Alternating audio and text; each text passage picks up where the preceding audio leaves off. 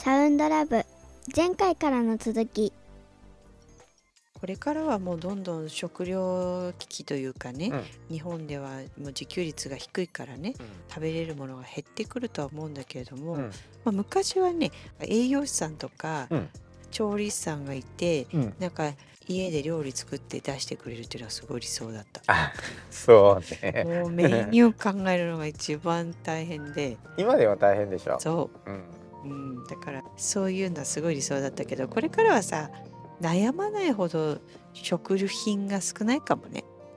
うん、それはね捉え方によっては不幸なのかもしれないけどちょっとこれは難しい話だからカットするかもしれないけどあのアップルの、えー、とスティーブ・ジョブスっていう人がいたんだけどその人はいっつも同じ服なの。うんうんうんなんでかっていうとママが、えっと、前回の収録だったっけ、人はそのチョイスする？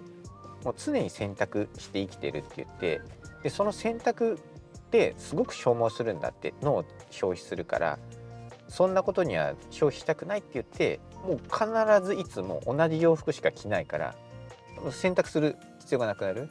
あ選択ってごめん。えっとなんていうの？チョイ選ス。ね。そうチョイスするね。そうそうそう。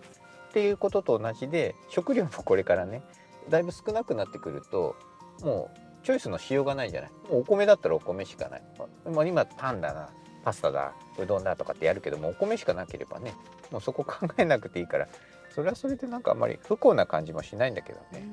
そうね、それ全くないね。その選択ができないなんてみたいなね。うんそうそうそうそう。うんうん。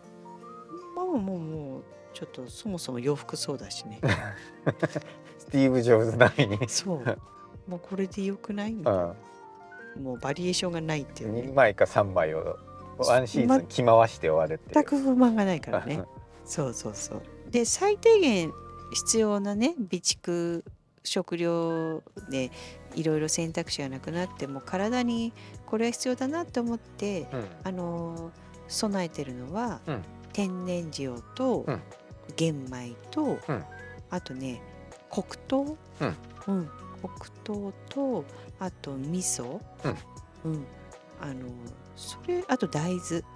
乾燥の。あとうん豆類とかね、うん。小豆とか、うん、それぐらいかな。あと蜂蜜？そうそう。蜂蜜はもう万能だから、うん。これは薬代わりのつもりで、うん。あの子供にね、うん。家族みんなちょっとあの小さじ1杯でも毎日舐めれるようにと思ってね、そう。これはそう大量に買ってて。あとお酒清酒、うん。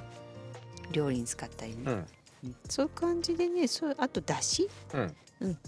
そういうのねなるべく天然だし、うん。うん、っていうのであれば、まあ、なんとか大丈夫でしょって思ってるの。ね、うん。あとそれをあのフードプロセッサーだっけ？うん、あ。フードセーバー。あフードセーバーか。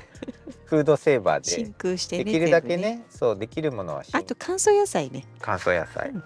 そうそうそう。もちろんあの無期限ではなくて売っているものっていうのはまあ半年とかね1そうそうそうそう。年とかまあものによってはあの蜂蜜とかさもうちょっと長いけれどもそれでも期限あるけどそうそうそう。でもその期限だけじゃないっていう感覚でね、うん。あの準備してるからね。ね。もうあの缶詰はね結構あのうん備蓄してるんだけど、うん。自分たちが食べるわけじゃなくてね、うん。あのみんなにねこう分けたりしやすいものかなと思ってうん。備蓄してるのでね、今ちょっともう缶詰だいぶ上がってきてるからうん。いいものほど。うん。あのぜひ皆さんもねあの食生活あれもこれもっていうとストレスになっちゃうから、うん。あの本当に好きなものこれがあるとっていうところでね、うん、うちはね思いがけず梅干しあの無農薬天然っていうやつをねあの備蓄してるんだけどね。うん。あの娘がね気に入って食べてくれるからね健康にもいいかなと思ってねちょっとずつねあの本人ね食べてるね少しずつね。うんもう2グラムとかそれぐらいじゃない？あれってこそうそうそう1そう。グラムとかそれぐらいだよね。そうそうそうう。ん。なんか爪楊枝でねうん。潰したのをちょっとずつ食べなって言ってうん、あれも天然塩だと思うね。あのあんまり気にせず食べさせてあげられるからね。